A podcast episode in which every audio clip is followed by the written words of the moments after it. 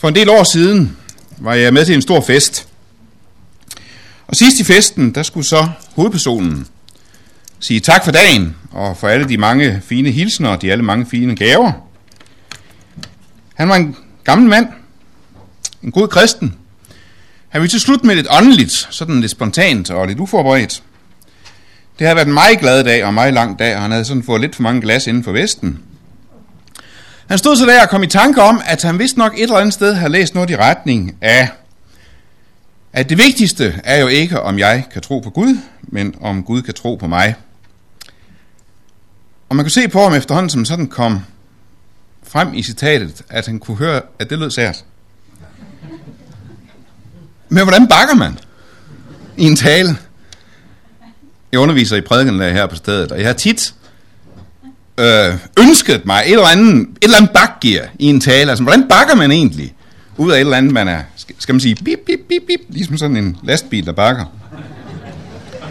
Men han kunne jo altså ikke bakke. Og som han stod der og kæmpede med det der citat, det vigtigste er ikke, om jeg kan tro på Gud, men om Gud kan tro på mig, kunne man se sådan sveden bryde frem på panden af ham. For tænk, om kristendom skulle handle om, at Gud kunne tro på mig.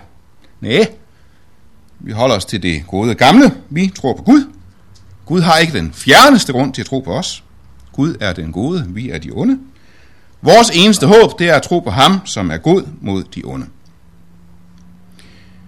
Men hvad i alverden mener så Paulus, når han til Timotius skriver? Jeg takker ham, der har givet mig kraft, Kristus Jesus, vor Herre, fordi han har vist mig den tillid og tage mig i sin tjeneste. Altså, Gud har vist mig tillid og taget mig i sin tjeneste. Gud har troet på mig. Gud har agtet mig for tro, som der stod i den gamle oversættelse. Han har regnet mig for pistos, står der, troværdig. Han har regnet mig for troværdig. Altså, troværdig på samme måde som evangeliet er troværdigt. Lige efter, der skriver han nemlig, troværdigt er det ord, og al modtagelse værd. Og det samme ord, pistos, evangeliet er troværdigt. Og Gud har altså på samme måde regnet mig for troværdig. Ligesom jeg tror evangeliet, har Gud troet på mig. Så han kan altså i samme åndedrag anvende samme ord om selve evangeliet om Jesus, at det er troværdigt, og om sig selv, Gud har regnet mig for at være troværdig. Ligesom tro på Gud er tillid, sådan har Gud haft tillid til Paulus. Og for at det ikke skal være løgn, så anvender han flere steder i sine breve nøjagtigt samme ord om Gud. Samme ord, som han her anvender om sig selv. Trofast er Gud, pistos, troværdig. Tro er Gud, som kaldte jer til fællesskab med sin søn, Jesus Kristus, vor Herre, og måske et af de mest kendte og elskede. Trofast er han, som kalder jer pistos. Troværdig er Gud. Og det er altså det, han her siger om, sådan har Gud regnet mig for troværdig, for trofast. Jamen, hvis jeg skal være trofast på samme måde som Gud er det, hvis jeg skal være troværdig, ligesom Gud er troværdig, hvis han skal kunne tro på mig, ligesom jeg tror på ham, ja, så bliver det min første reaktion at klamre mig til netop den tekst, hvor i Paulus siger det her. Men jeg fandt barmhjertighed. For i min vantro vidste jeg ikke, hvad jeg gjorde, og hvor Herres nåde har været ud over alle grænser, med tro og kærlighed i Kristus Jesus, troværdigt er det ord, og al modtagelse værd, for Kristus Jesus kom til verden for at frelse syndere, og af dem er jeg den største. Det siger han i den sammenhæng. Gud har erklæret mig, Gud har agtet mig for tro, men jeg er blandt syndere. Så han siger altså ikke, jeg har meldt mig ud af synderes selskab. Gud har haft tillid til en mand, som ikke desto mindre fejlede og syndede. Gud har regnet med, har stolet på en apostel, der må bekende om sig selv, at viljen har jeg, men udføre det gode kan jeg ikke. For det gode, som jeg vil, det gør jeg ikke, men det onde, som jeg ikke vil, det gør jeg. Så det er altså stadigvæk det vigtigste. At jeg kan tro på Gud, som vil være god mod den onde. Ikke at jeg er troværdig, men evangeliet er det. Det er stadigvæk det vigtigste. At Kristus kom ikke for at frelse trofaste. Han kom for at frelse syndere. Det vigtigste det er stadig, at også når vi er utro, forbliver han dog tro. Det er det vigtigste, men vigtigt er det så åbenbart alligevel, kan Gud tro på mig? Er jeg trofast, troværdig? Er jeg, og det er samme ord, en tro og klog tjener, som Jesus ofte taler om. Den tro og kloge forvalter. Den gode og tro tjener. Er jeg trofast, troværdig? Vil jeg nøjes med at tro, eller vil jeg også være tro? Og det der ord pistos, det betyder altså begge dele. Både troværdig og troende. Thomas, for eksempel, han får at vide, at han skal ikke være apistos, altså vantro, ikke troende. Han skal være pistos, han skal være troende. De, som er af tro, velsignes sammen med den troende Abraham, osv., osv., osv. Så det er åbenbart to sider af samme sag, så bogstaveligt, at det hedder det samme. Det kan ikke lade sig gøre at være troende, uden også at være troværdig. Det lader sig ikke gøre at tro, uden at være tro. Jeg stoler på den trofaste Gud. Jeg bliver selv trofast. Wuff. Men kan Gud på den måde vise mig tillid? Kan han tro på mig? Har Gud noget som helst håb om at kunne stole på mig, uden at blive bitterligt skuffet? Han har agtet mig for tro og taget med i sin tjeneste. Kan han det?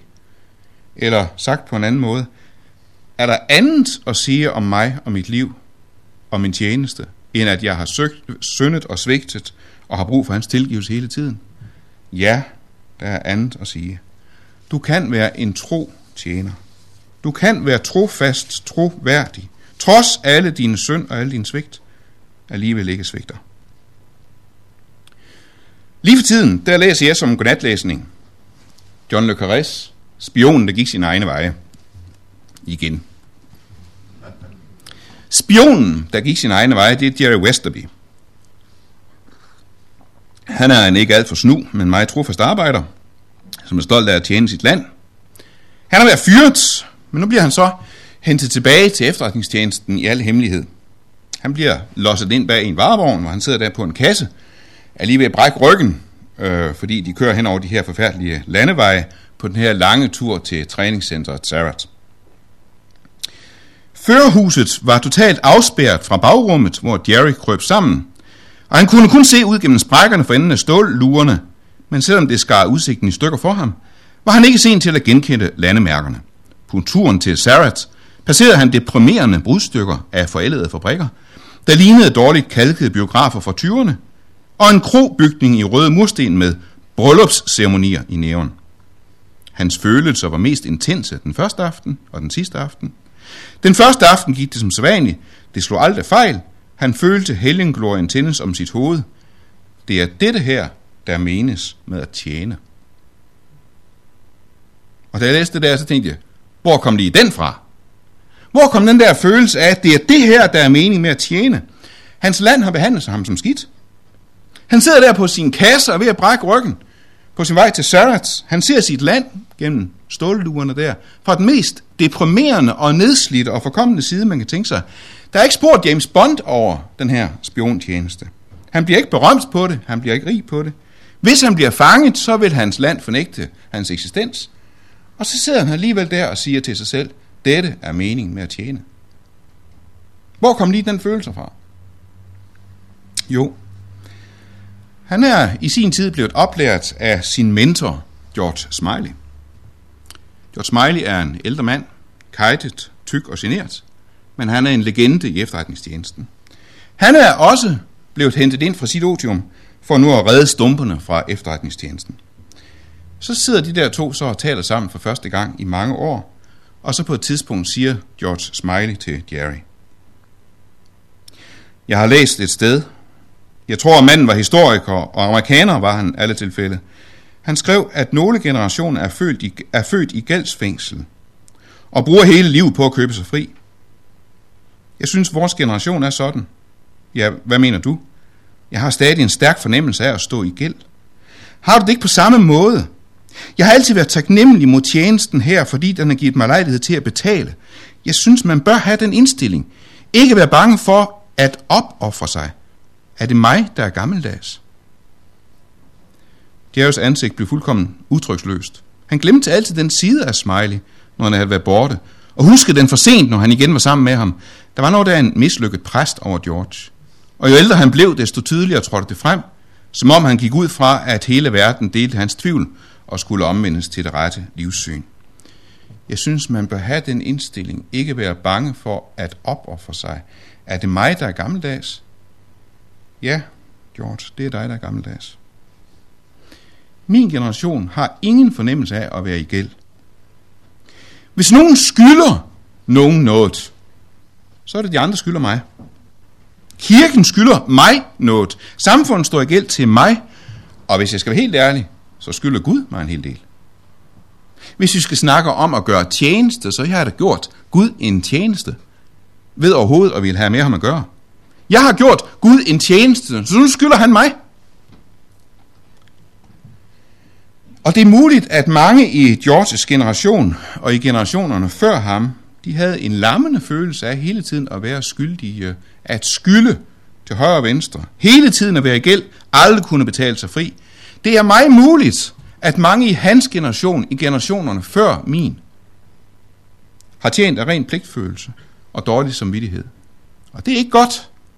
Man kan ikke tjene på dårlig samvittighed. Man kan ikke elske på dårlig samvittighed. Men det er altså heller ikke godt at ville leve sit liv på klods. Det er ikke godt at skylde til højre og venstre og aldrig ville betale af på sin gæld. Både grækere og barbarer, både vise og uforstandige, er jeg forpligtet overfor. Derfor min iver efter også at forkynde evangeliet for jer i Rom, skriver Paulus. Jeg er forpligtet. Og det, der faktisk står her, det er, jeg er skyldner. Jeg skylder væk. Jeg er skyldner som han, der skyldte 10.000 talenter væk, det samme ord. Og i den gamle oversættelse stod der simpelthen, jeg står i gæld til grækere og barbarer til vise og uforstandige. Hvordan kan han skylde folk noget, som han aldrig har mødt? Hvordan kan han stå i gæld til grækere og barbarer og skylde vise uforstandige noget, som aldrig har gjort en pind for ham? Jo, han står i gæld på grund af det, Jesus har gjort for ham. Han skylder mennesker at tjene dem, fordi Gud har tjent ham. Gud har gjort ham en tjeneste. Hvordan får jeg sådan en sund gældsbevidsthed? Måske nok ikke sådan som Jerry, at helgenglorien tændes over vores hoved. Men alligevel, hvordan lærer jeg at skylde væk og betale af på min gæld?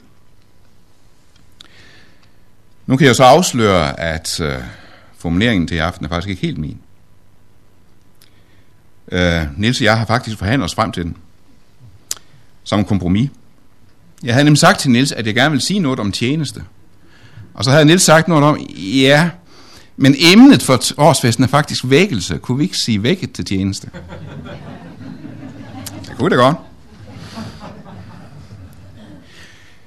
Og så er det jo gået mig under forberedelsen, som det så ofte går, at der tog Helligånden fusen på mig. Fordi Nils ramte jo plet vækket til tjeneste. Det betyder for det første, jeg kan ikke tæskes til tjeneste. Jeg kan ikke tvinges til tjeneste. Jo, det kan jeg egentlig godt, men det bliver lovens tjeneste. Det bliver, for at bruge Paulus' udtryk, dødens tjeneste, som slår ihjel i stedet for at skabe liv. Det bliver bogstavens tjeneste. Evangeliets tjeneste kan jeg ikke tvinges ind i. Evangeliets tjeneste kan jeg lige så lidt presses ind i, som jeg kan presses og tvinges til at elske. Jeg så engang i en amerikansk film et fantastisk udtryk, mødt et fantastisk udtryk. Der var en mor der, som havde en meget, meget dominerende, nej, en datter, som havde en meget, meget dominerende mor, en meget kontrollerende mor og manipulerende mor. Og så på et tidspunkt under et opgør mellem de der to, så råber datteren ind i hovedet på moren, You can't guilt me into that. Det kan du altså ikke skyldføle mig til. Det kan du ikke manipulere mig til ved hjælp af skyldfølelse. Nej, men jeg kan vækkes til tjeneste. Jeg tror, der er mange forkyndere, som har opdaget, at hvis det står lidt sløjt til med offerviljen, hvis det er lidt tyndt med tjenestvilligheden, det er ikke til at få folk til at give en hånd med, det er ikke til at få folk til at give en skærv, så er det faktisk effektivt at trykke på den her dårlige samvittighed. To guilt them into that. Man kan sagtens få folk til at knokle og arbejde og ofre. Hvis man vrider armen om på den, trykker på deres onde samvittighed. For hvad har vi ikke gjort os skyld i? Men har vi dog ikke på samvittigheden af svigt og kulde og fejl og fald? Så der er ikke noget mere logisk, end at bøje os ned, så vi kan få snuden ned i jorden, snuden ned i sporet, smøge ærmerne op og gøre lidt alt det godt igen. Men det er ikke tjeneste, det er trældom. Man kan ikke ydmyges til tjeneste. Man kan ikke bøjes ned til tjeneste, men man kan vækkes til tjeneste. Man kan rettes op til tjeneste. Og så, for det andet, betyder det udtryk jo. Hvis nu man kommer fra sådan en klassisk vækkelsesbevægelse, så kunne man måske godt indvende mod formuleringen, at det hedder jo ikke vækket, men vagt. Sådan er termen. Man bliver vagt. Termer laver man ikke sådan om på. Skulle det ikke hedde vagt til tjeneste? Men den er god nok. For vagt var faktisk ikke et særligt godt ord. Det var ikke nogen særlig heldig term. Og for at sige det rent ud, så har det til tider gjort forfærdelig meget skade. Man talte i perioder og i kredse ikke om troende og ikke troende, men om troende, vagte og ikke troende. For man skulle sandelig ikke tro, at man sådan bare lige kunne som ikke troende komme til Kristus. Man skulle først være vagt. Det tog tid. Der skulle kamp og bod og tid til. Der var regler, der skulle overholdes. Så og så meget tid som vagt under loven. Så og så meget tid som vagt under nåden. Så skal du nok komme hjem med. Tænk, om man på den måde skulle være vagt til tjeneste, og ikke vækket til tjeneste. Så og så meget tid som sleeping agent, så og så meget tid i stille, passiv helliggørelse. Du skal være så og så dygtig. Du skal vide så og så meget, og så kan du begynde at tjene. Nej, vi skal bare vækkes. I Guds rige kan selv den nyfødte tjene i åndens kraft. Vi skal bare vækkes. Og så den sidste ting med den formulering. Jeg kan jo ikke vække mig selv. Det ved enhver, som har prøvet at have mareridt. Og jeg har de der forfærdelige drømme. Jeg ved måske endda, at jeg drømmer, men jeg kan ikke vække mig selv. Jeg vil så gerne vågne, men jeg kan ikke vække mig selv. En anden er nødt til at ruske i mig. Du ligger der og stønner og sukker og vrider dig. Har du det skidt? Drømmer du dårligt? Og jeg kan måske godt på samme måde være fuldstændig klar over min manglende gældsbevidsthed, min manglende kærlighed, min manglende tjenestvillighed. Jeg kan måske godt indse, at i min tjeneste der er for mig et slask, der er for mig et mukkeri, og der er for mig et mig. Jeg kan ikke vække mig selv. Helligånden er nødt til at stryge mig over kinden, eller puste mig i øret. Måske ruske mig hårdt i armen. Vågn op! Stop! Hvad er det dejligt? Solen skinner. Eller også øs regner det, og telefonen ringer, og journalisterne står udenfor og vil høre om de der vanvittige synspunkter, du har. Skidt med det. Det er godt at tjene. Det er godt at leve. Og i dag får du lov til at betale af på din gæld. Gud Herren har givet mig disciples tunge, så jeg med mine ord kan hjælpe den trætte. Hver morgen vækker han mit øre, og jeg hører som en disciple. Sådan taler Herrens tjener hos Esajas Jesus. Gud Herren har givet mig disciples tunge, så jeg med mine ord kan hjælpe den trætte. Hver morgen vækker han mit øre, og jeg hører som en disciple. Guds egen søn bliver vækket til tjeneste hver morgen. Hans øre bliver vækket til at høre som en disciple. Jamen hov, øh, Guds søn har jo disciple. Øh, herrens tjener er jo mester. Han er herre, han er ikke elev. Han er rabbi, han er lærer, han er ikke student. Men jo, selv Guds søn var student, han var disciple. Han var en elev, som kun sagde, hvad han havde hørt fra Gud. Når I får ophøjet menneskesønnen, der skal I forstå, at jeg er den, jeg er, og at jeg intet gør af mig selv. Men som faderen har lært mig, sådan taler jeg, siger han til jøderne. Som faderen har lært mig, sådan taler jeg. Jeg siger ikke noget af mig selv. Og man skulle jo synes, at, at netop han skulle vel nok kunne tale på egen vegne uden andres mandat. Men han, der alene er, jeg er. Jeg er den, jeg er, siger han her. Selv han gør intet af sig selv. Han gør intet ud af sit eget. Han gør, hvad faderen har lært ham. Det er at være tjener. Så hvis jeg med mine ord skal hjælpe den trætte, så må jeg først høre efter. Skal jeg kunne sige noget, som ikke bare er snak, som jeg først hører efter? Det er tjeneste. Skal jeg have en disciples tunge, så må jeg først have mit øre vækket som en disciple. Sådan er kærligheden.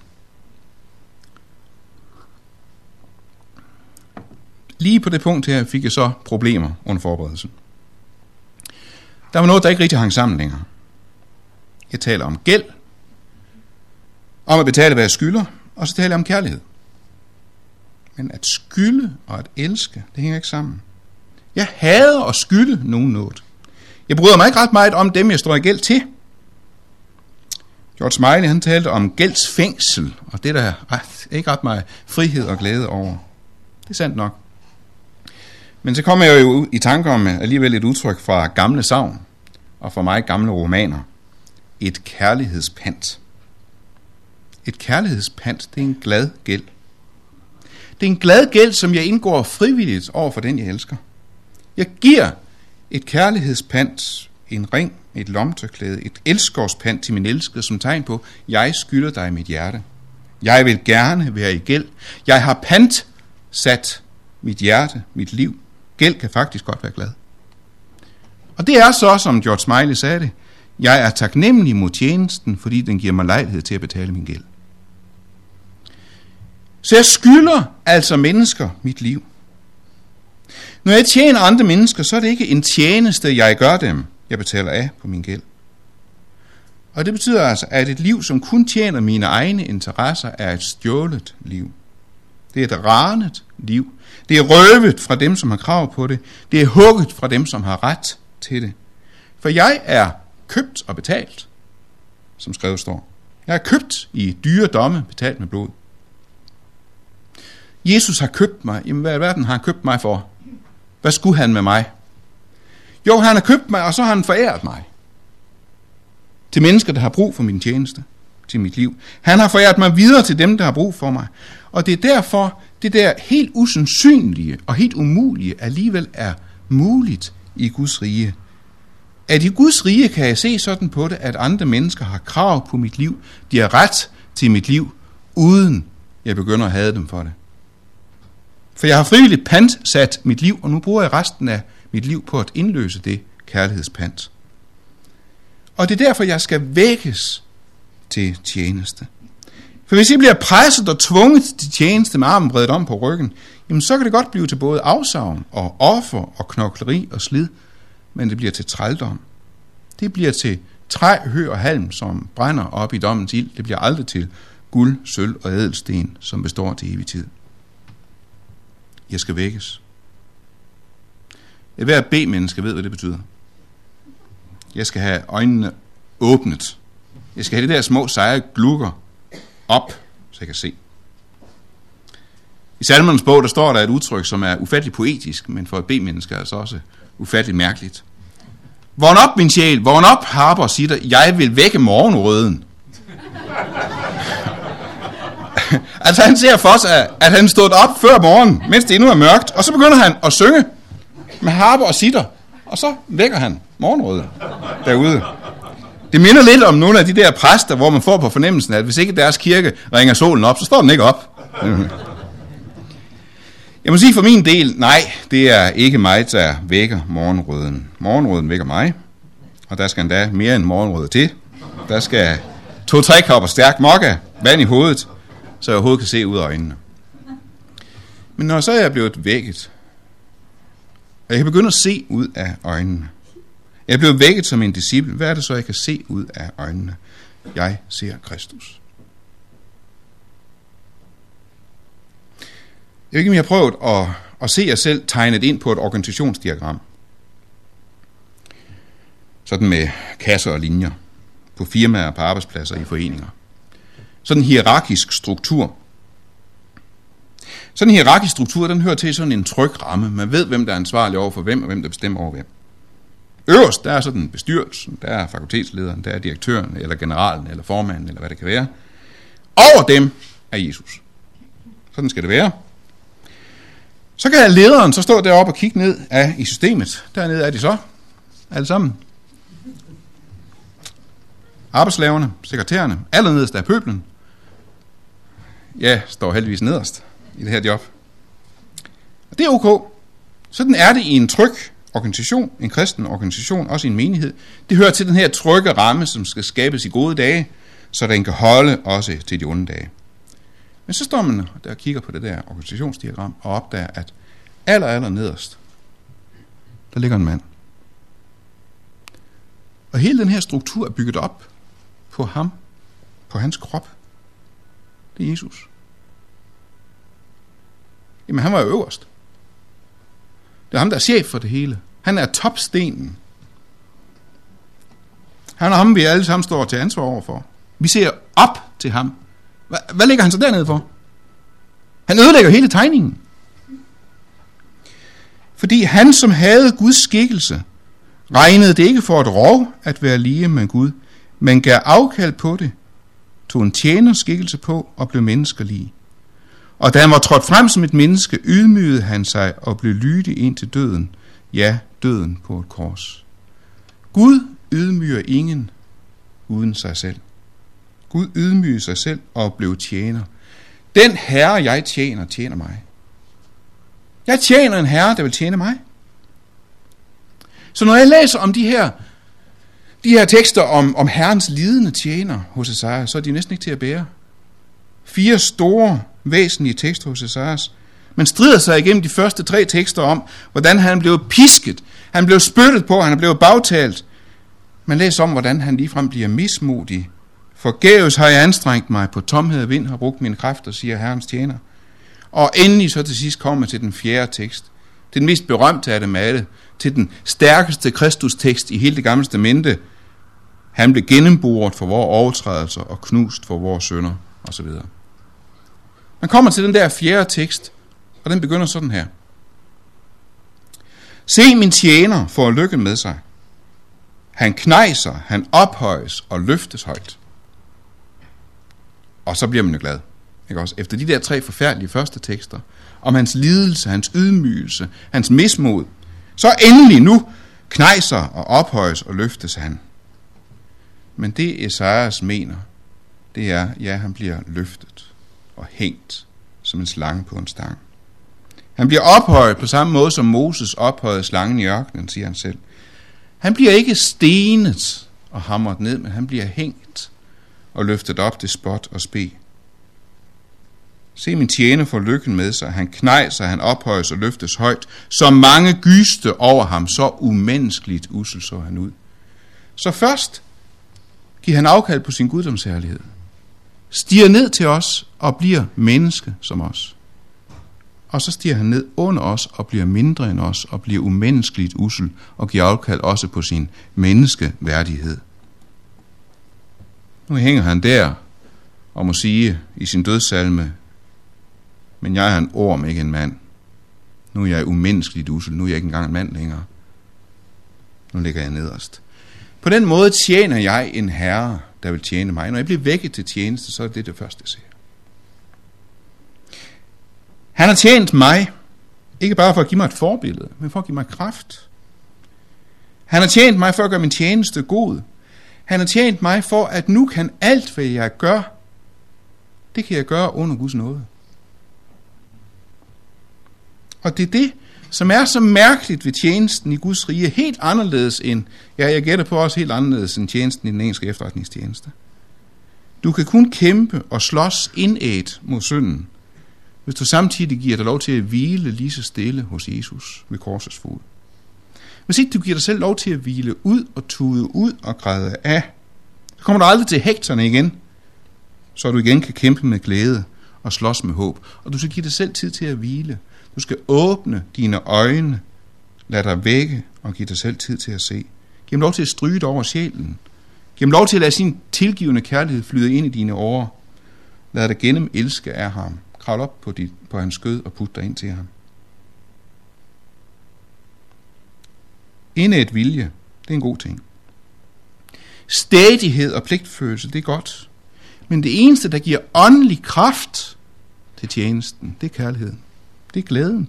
Det er glæden i Jesus. Det er glæden over nåden. Det er derfor, der skal tid til hvile og smage på nåden. Tid til at hvile og smage på nåden. Tid til at fryde sig helt ned i tæerne over, at jeg tjener en herre, der ville tjene mig. Fordi det er først, når jeg er fuldstændig fri for Guds lov, jeg kan begynde at opfylde den. Det er først, når den der lov, den der dom, det der krav, den skyld, har hængt over mit hoved som et svær. Det er først, når det er borte, det er væk, fordi der er ramt Guds søn i mit sted. Det er først, når den lov er borte, jeg kan begynde at opfylde den. Paulus siger, at synden skal ikke være herre over jer, for I er ikke under loven, men under nåden. Når synden mister sin magt, så er det fordi, jeg er ikke under loven længere. Nu er jeg under nåden, og så kan jeg begynde at opfylde loven, så langt som nu syndere kan gøre det. Så bliver jeg troværdig. Så bliver jeg trofast. Så bliver jeg tro.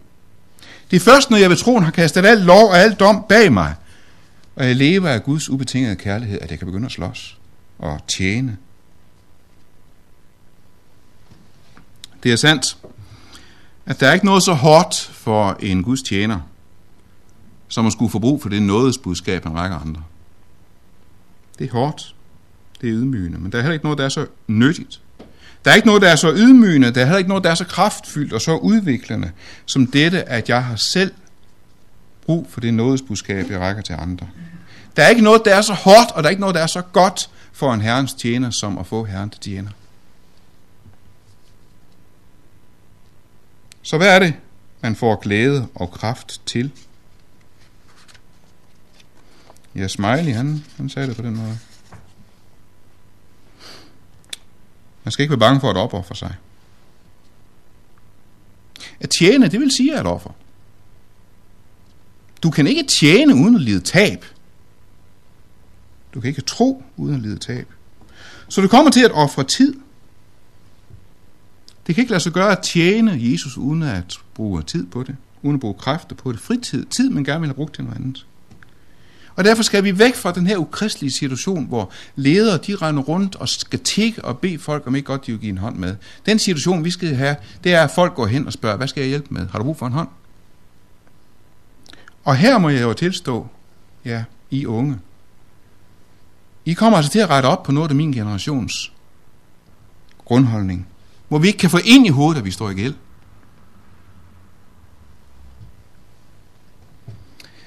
Jesu offer satte os fri, men det bandt os også. Nu lever vi med den her formaning, at vi skal ligne Gud og vandre i kærlighed, ligesom Jesus elskede os, ligesom han gav sig selv som gave, ligesom han gav sig selv som et offer, som en livlig duft for Gud. Lige det her udtryk der, jeg tror, det er et af de mest provokerende udtryk, jeg kender om Jesu offerdød. Det var en livlig duft for Gud. Det er en teknisk term for det gamle testamente. Om brandoffrene. Når der brændes et offer til Gud, det der dyrekadaver ligger på alter, der bliver brændt, så indsnuser Gud den her livlige duft, står der. Jeg synes, det er utroligt provokerende. Hvad, hvad, hvad er der med ham? Hvorfor vil han have ofre? Brændoffre? Kan han lide den her stank af brændt kød? Og om det, og det udtryk bruges om Jesu død på korset, det var et offer til Gud, en livlig duft for Gud. Jamen, har Gud, har Gud sådan ind den her livlige duft fra sin søns fortvivlelse, sin søns smerter? Hvad er der med ham? Det er fordi hans offer stillede Guds vrede, så jeg nu lever under nåden. Sådan lader det sig gøre at vandre i kærlighed, ligesom Jesus elsker os, ligesom han gav sig selv som et offer. Når jeg ser det, når jeg vækkes og ser det, så begynder jeg også at kunne ofre, uden at begynde at hade. Nu kunne den stakkels Paulus jo ikke vide, at netop med det der offer, så gør han sig helt, helt umulig og frygtelig gammeldags. Offer, det er gammeldags, det er pietistisk, det er psykisk usundt. Offer stinker. Det er ikke nogen vellugt. Der er der ikke noget værre end mennesker, som offrer sig, synes man. Og der er noget om det. Folk med martyrkompleks og offernykker, de er ikke at spørge med. Der er nogle, som er blevet bitre, fordi de offrede mere, end de kunne holde til. Og det er ikke den slags ofre, Gud kalder os til. Jeg hørte for en del tid siden om en udgivelse i Norge. Der var en kvinde, som var vokset op som missionærbarn. Hun var vokset op på kostskole osv. Nu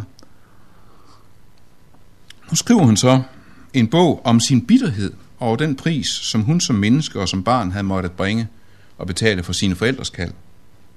og hun giver sin bog titlen Bortsendt. Hvor hendes forældre, de oplevede sig udsendt, hun oplevede sig bortsendt. Sådan behøver det ikke gå, og sådan må det ikke gå. Sådan behøver det heller ikke gå. Hendes bror havde ikke oplevet det på samme måde. Men der er altså nogle gange, at mennesker offrer sig eller offrer andre på en måde, de aldrig skulle have gjort. Det Gud kalder os til her, det er ikke sådan et offer. Et bittert, modvilligt offer.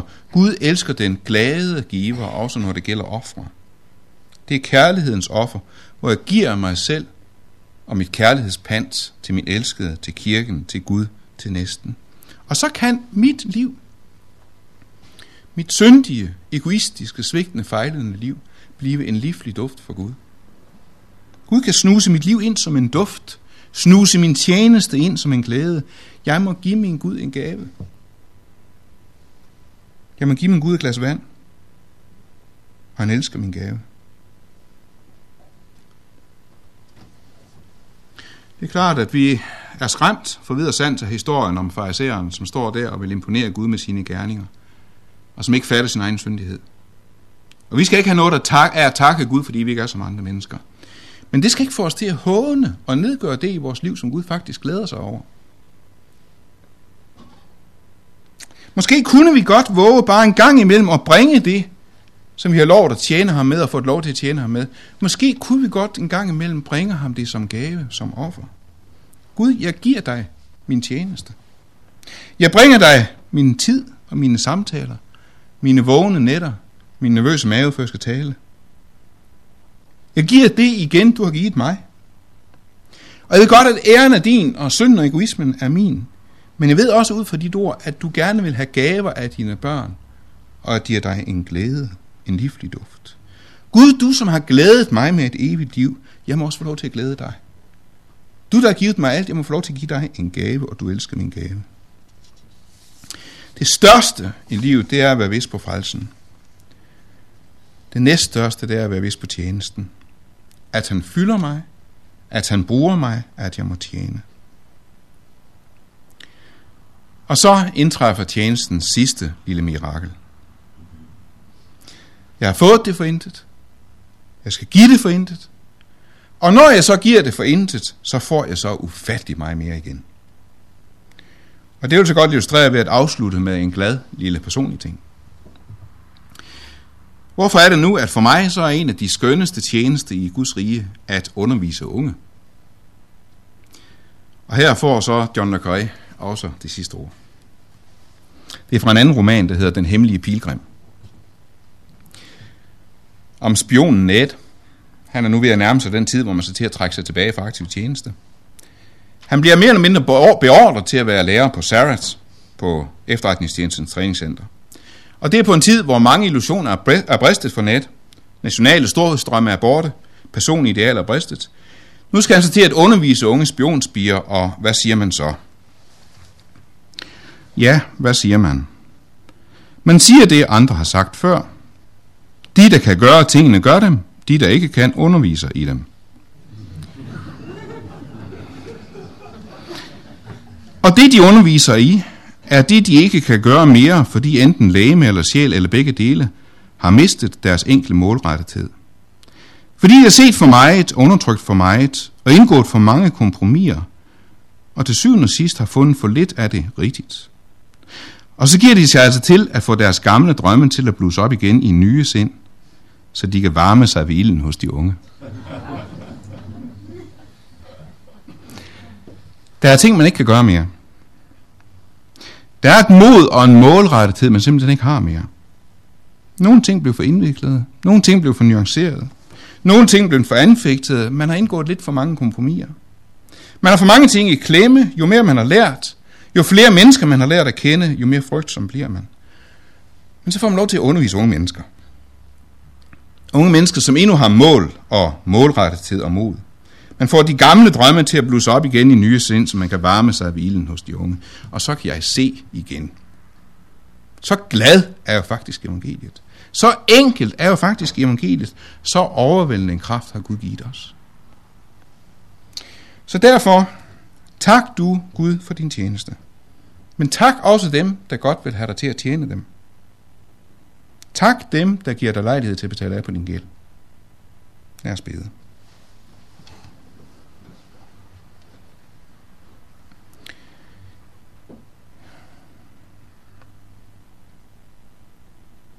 Jesus, du har skænket os alt, givet os alt, og uden et ord til bebrejdelse. Uden et græn skyldfølelse, som du lægger på os. Alt det har du befriet os fra. Du har givet os lov til at elske dig tilbage og elske mennesker. Elske dig gennem dem. Tjene dig gennem dem. Åbn vores øjne og væk os til tjeneste. Amen.